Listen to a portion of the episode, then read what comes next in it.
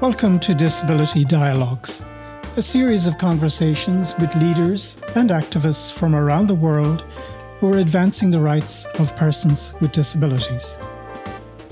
In this series, we will hear from people who are playing a significant role in advancing the disability rights agenda in the global system, in their regions, and at home in their own countries. We will explore success stories as well as challenges. I am your host, Gerard Quinn, the UN Special Rapporteur on the Rights of Persons with Disabilities.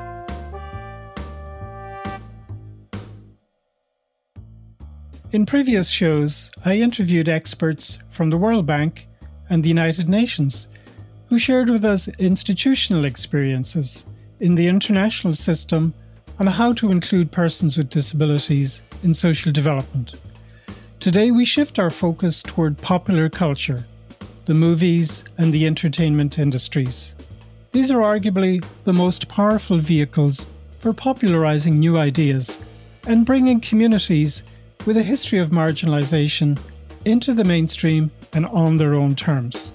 Culture is a vibrant space that helps us frame reality and reimagine the future. It's a space for collective reimagination a vital ingredient for change.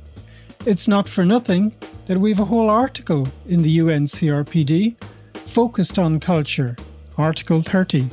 Indeed, Article 30, Section 2 specifically talks about an equal opportunity for persons with disabilities to develop and use their own creative, artistic, and intellectual potential. So today, we are so fortunate to have with us today Keely Cat Wells was a young media entrepreneur based in California.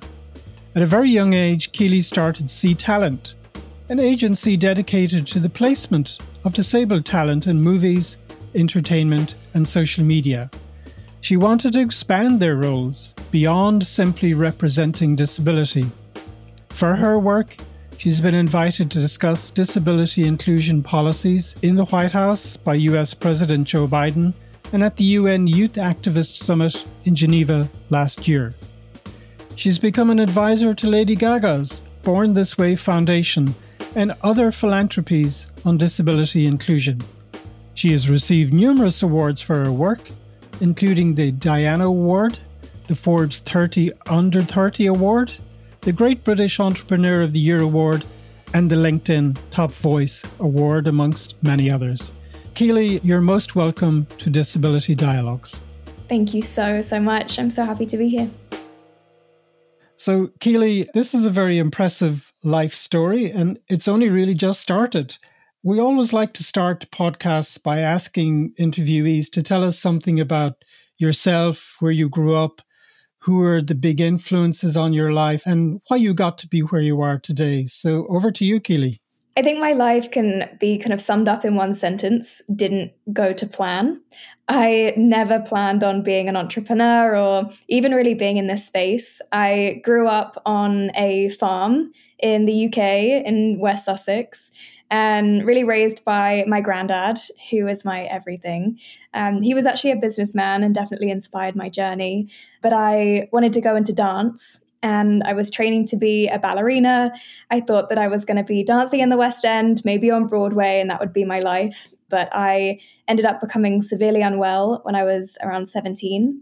And after about three years of misdiagnosis and being not diagnosed, being not believed by the medical system, and really gaslit by, by the system that's supposed to help and support you the most, I was finally given the tests that I needed and had many, many operations and kind of came out the other end of that whole journey as a disabled person. And I really moved around the world in a very, very different way. And it was a huge life change. Didn't go back to college, which was dance college for me. And I ended up actually just helping some of my friends while I was in hospital get jobs in the media industry while they were still in dance college. And that really turned into C-Talent and representing disabled talent. Because when I also came to the US, I actually got a job in the entertainment industry. And after disclosing my disability, I got told that I could no longer have that job.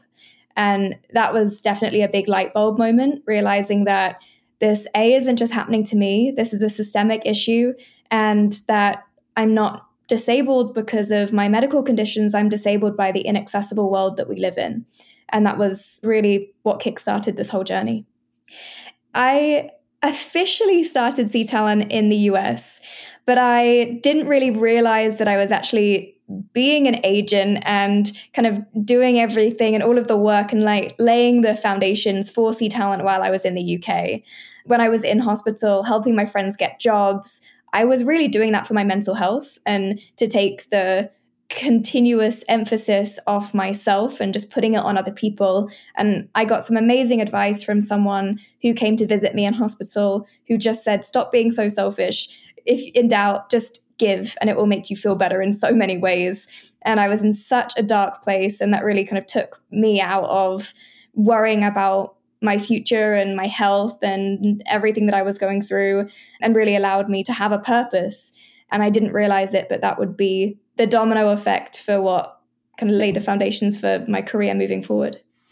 Yeah, it reminds me of something somebody once wrote about successful careers that you don't necessarily create them, but you look back retrospectively on them and then make sense of things uh, once you get a perspective on your life years later. So it's really fascinating this kind of uh, inflection point when you were about 17 and how you helped your friends and colleagues. Were they successful, by the way?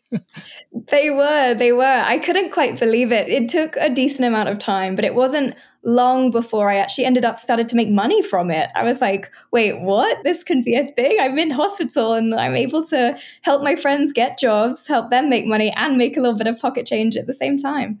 It was amazing. Fascinating. In many previous interviews, Keely, you insisted that the inadequate on screen presence of persons with disabilities is really only part of the problem, maybe even a symptom of a bigger problem.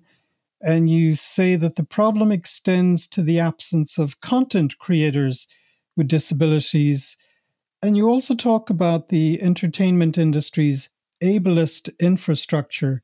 Can you tell us a little bit about that? What do you mean by the ableist infrastructure in the creative arts industries? So, we have a huge lack of disability representation and accurate disability representation in front of the camera. But if we peek behind the curtain and go behind the camera, we have an even worse state of affairs.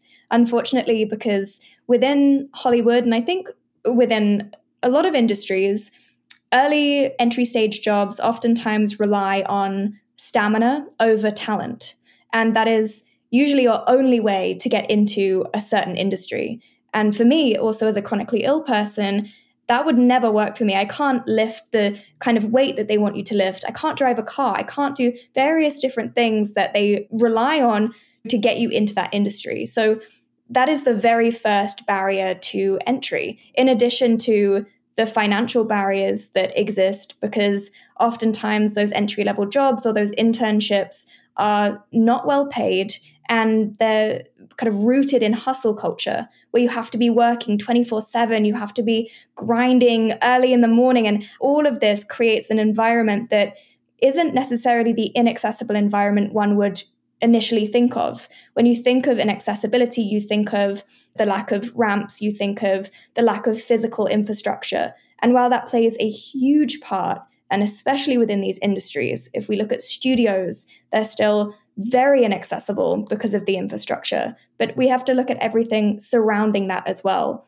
and the attitudes that exist and the communication barriers that exist, but also just the way that we're trained to think that is the only way to break in. I would also say there has been a lot of progress, and I don't want to take away from great things that have been happening. But I also do believe there has been a lot of diversity programs within Hollywood, which are great, but oftentimes do fall into the category of doing things for ticking a box, and oftentimes do unfortunately miss disability from that definition of diversity.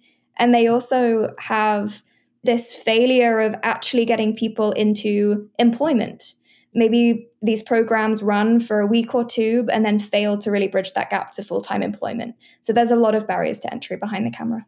So, the kind of gig element to the early stage career, it seems to be extending across many industries. It's not just prevalent in the communications industry. Do you, do you think there are lessons there for other industries as well?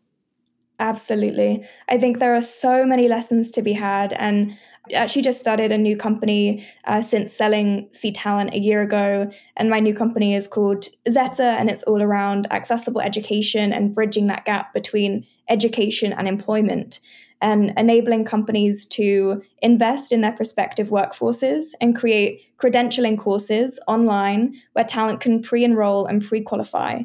Because I think globally, we're seeing this labor force shortage of talent not having the right skills for the workforce. But they're also, the workforce is also failing to invest and recognize so many incredible talent pools, including the disabled community, of talent who are just so untapped, who are dedicated, wanting to learn, ready to jump into the workforce, but unfortunately just don't have that opportunity to get the right education or to start their career.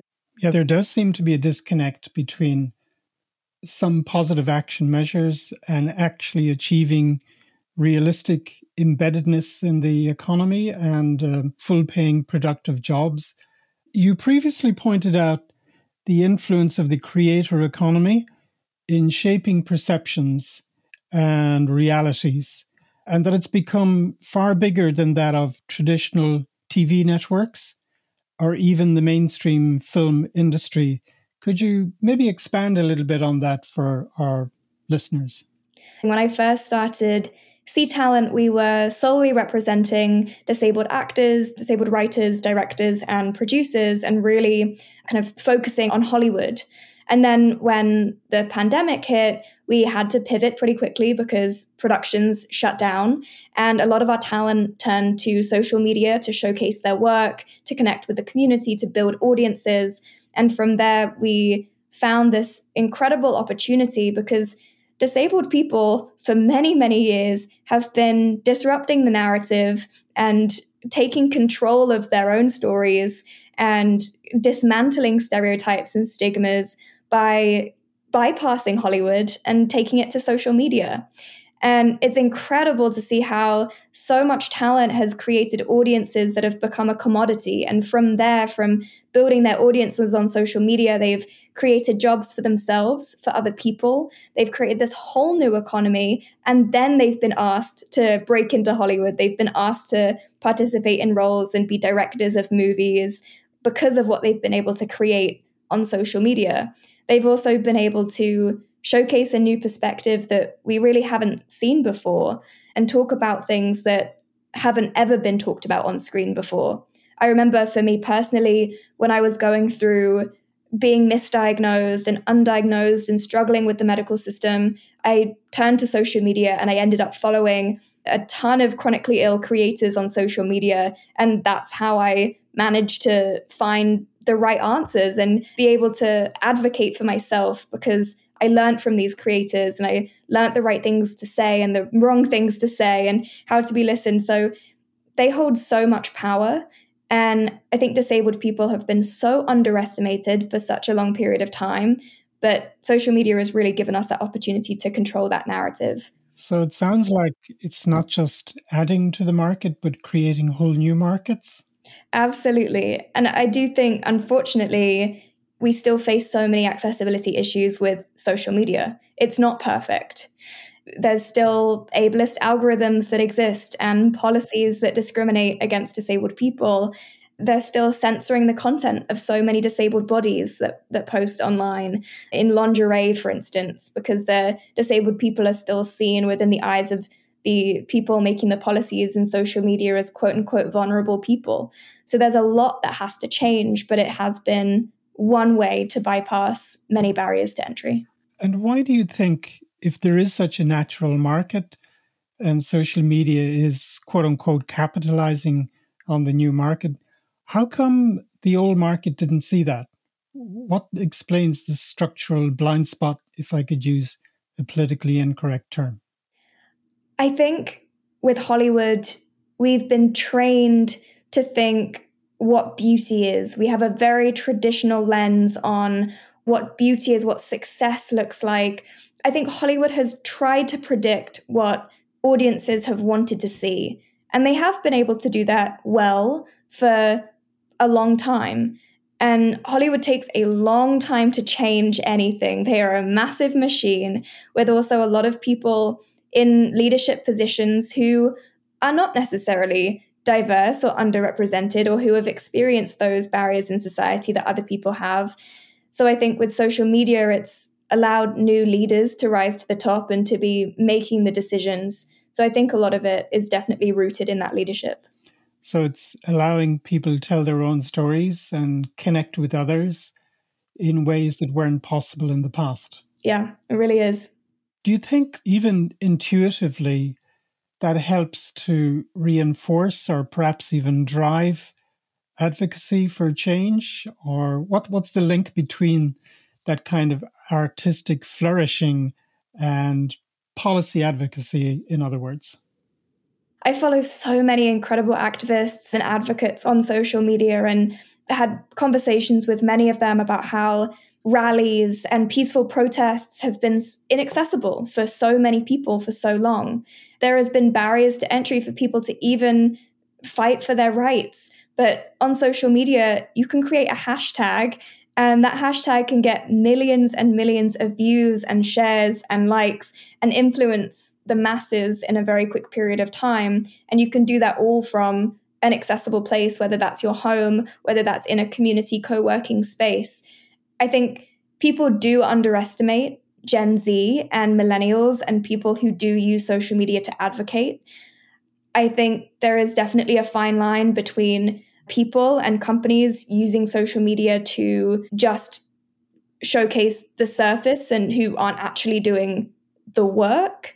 But I think for the people who are, it's a great platform to bring attention to that. Also, Keely, disability, uh, and you've been very active in this for quite some time, become an increasingly important part of the philanthropic milieu.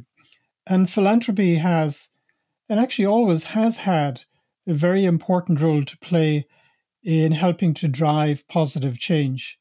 Some of the larger foundations were first out of the block right after the ratification of the UN Disability Treaty to support advocacy right around the world. How do you see the world of philanthropy intersecting with your business world of media and culture in the media? disability is severely underrepresented within the entrepreneurship, venture capital, and business worlds. I'm currently raising capital for my business right now, my new company, and I consistently get the comment, oh, it's got something to do with disability, then it should be a charity. So I think, unfortunately, disability oftentimes does get put solely in that charity bubble and box. And while it is needed and there are incredible philanthropic organizations out there and charities out there doing incredible work and they should be supported fully there should also be this oh yeah disabled people can be entrepreneurs as well and disability should be a metric when we're measuring how much funding is being allocated towards underrepresented entrepreneurs. I think women is a great example. That is now being those metrics are now being measured and people are making a much greater effort to invest in female entrepreneurs. But with disability it's still as i mentioned earlier not even usually in the dimension of diversity. And disability is once again just seen as oh we've got to help or donate and help these poor disabled people it's like no disabled people are valuable are talented and and they're going to create incredible businesses and have been creating incredible businesses. I think even if we look at people who have created businesses, even like I hate to bring them up, but like Elon Musk and Richard Branson, they have disabilities, but people don't see them as disabled people. Also, because of the lack of diversity within disability that we've seen on our screens. And I know that we have the stats and the figures around how many disabled people there are in this world, but I think it's actually substantially more we just tend not to disclose or identify because of the stigmas and stereotypes that exist. So I would love to see more funding going towards disabled owned businesses. So some of the simpler and more direct foundations to the UN Disability Treaty which is that I'm a human just like you. It seems like we have to continually argue for that and make the point. And we're coming across that in the work we're doing at the moment on peace building and disability, because the focus seems to be immediately telescoped into immediate rehabilitation, which is a worthy thing in and of itself. But these rare peace building moments are actually rare opportunities to face the past and to build a much more inclusive future, which is why it's not just good to have people with disabilities present at them, but it's actually good for the overall process itself in that it injects the ethic of inclusion and hopefully creates the possibility of more sustainable, peaceful outcomes long term. But it's the same kind of functional challenge that you have, which is trying to reframe the original pivot, if you know what I mean, in the popular imagination. Absolutely. And I think once we tie accessibility and disability to strategy of all things, no matter what it is, then we can make systemic change. Because I think oftentimes disability has been siloed as its own separate issue rather than actually disability intersects with every issue, every single thing, climate change, peace building, economic mobility. It intersects with everything, uh, everything. And as soon as we tie it to the strategy of each and every one of those issues, we will all be able to make progress much quicker. Yeah, and it is interesting that the drafters of the UN Disability Treaty made sure that in the article on employment, it wasn't just the usual things, but it also carved out positive space for entrepreneurship. And of course, to actually take advantage of that, you have to have equal opportunity access to venture capital and other forms of financing. And that's one of the Achilles' heels of the burgeoning economy, isn't it? It really is. It really is. And I think we've already seen it. Also, like disabled people, if they're given the opportunity and that venture capital, they will not only create thriving businesses, but they're going to hire more disabled people inherently, and they're going to create a more inclusive future and infrastructure and future of work in general. We saw that vividly close up in a factory on the outskirts of Amman in Jordan. Very, very interesting entrepreneur who hired something like 40% of his workforce with a disability and is one of the most successful entrepreneurs in Jordan at the moment, I'm, I'm very glad to say. And we think a model for what an inclusive employer could be, not only in the country, but also in the region. From a business point of view, I don't know how steeped you are into the arcane technicalities of business and human rights, but how do you see that agenda? Do you see that agenda? Is it relevant to what you're trying to do in the culture industries? I think to have a successful business, you have to keep in mind that you want to benefit a large amount of people.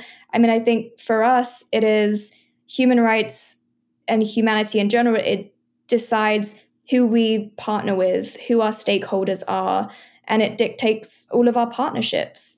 It's a hugely important subject that I think, unfortunately, a lot of people get wrapped up in money and the business side, but it is possible to have a thriving, profitable business and be doing good for the world. And I hope and I think the future is the businesses that are doing both, and that is the only way to create an equitable future. I see that you've been active in advocating for the elimination of some US laws that create the possibility of allowing employers to hire people with disabilities and pay them less than the minimum wage. Could you describe that work to us? And do you think these laws are more widespread throughout the world? Do we have a systemic problem here? I was only first educated around 14C and the law that allows disabled people to be paid sub minimum wage in America, I think in I think it was 2020, someone told me, and I didn't believe them. I was like, that's not humane. That's not possible. How is that? That must be an old law that's not still in law. And they said, no, it's still in 37 states. And I was shocked. It shows how society does not view disabled people as equal citizens in society. It it says disabled people are second class citizens and has a also a huge knock-on effect to the way people think about disabled people, the way people value disabled people. And it affects the mental health of disabled people as well. I think approximately today there's over 300,000 Americans with disabilities in these sheltered workshops, segregated sheltered workshops, being paid sub minimum wage. And in these workshops, people are often given repetitive manual tasks, but a lot of the work that they are doing should be treated as proper work and be paid equal minimum wage. They get stuck and siloed in these sheltered, segregated workshops and are treated not like humans. I mean, there's even huge companies who unfortunately still use sheltered workshops and still have 14C in place. We just need to eliminate 14C and these sheltered workshops and start viewing and paying disabled people as equal human beings. I can't let you go without asking you about the Lady Gaga Foundation. Please tell us about that. it has been such an honor to work with Born This Way Foundation and Cynthia Germanotta, who is Lady Gaga's mum, and Lady Gaga and what she's created with her foundation.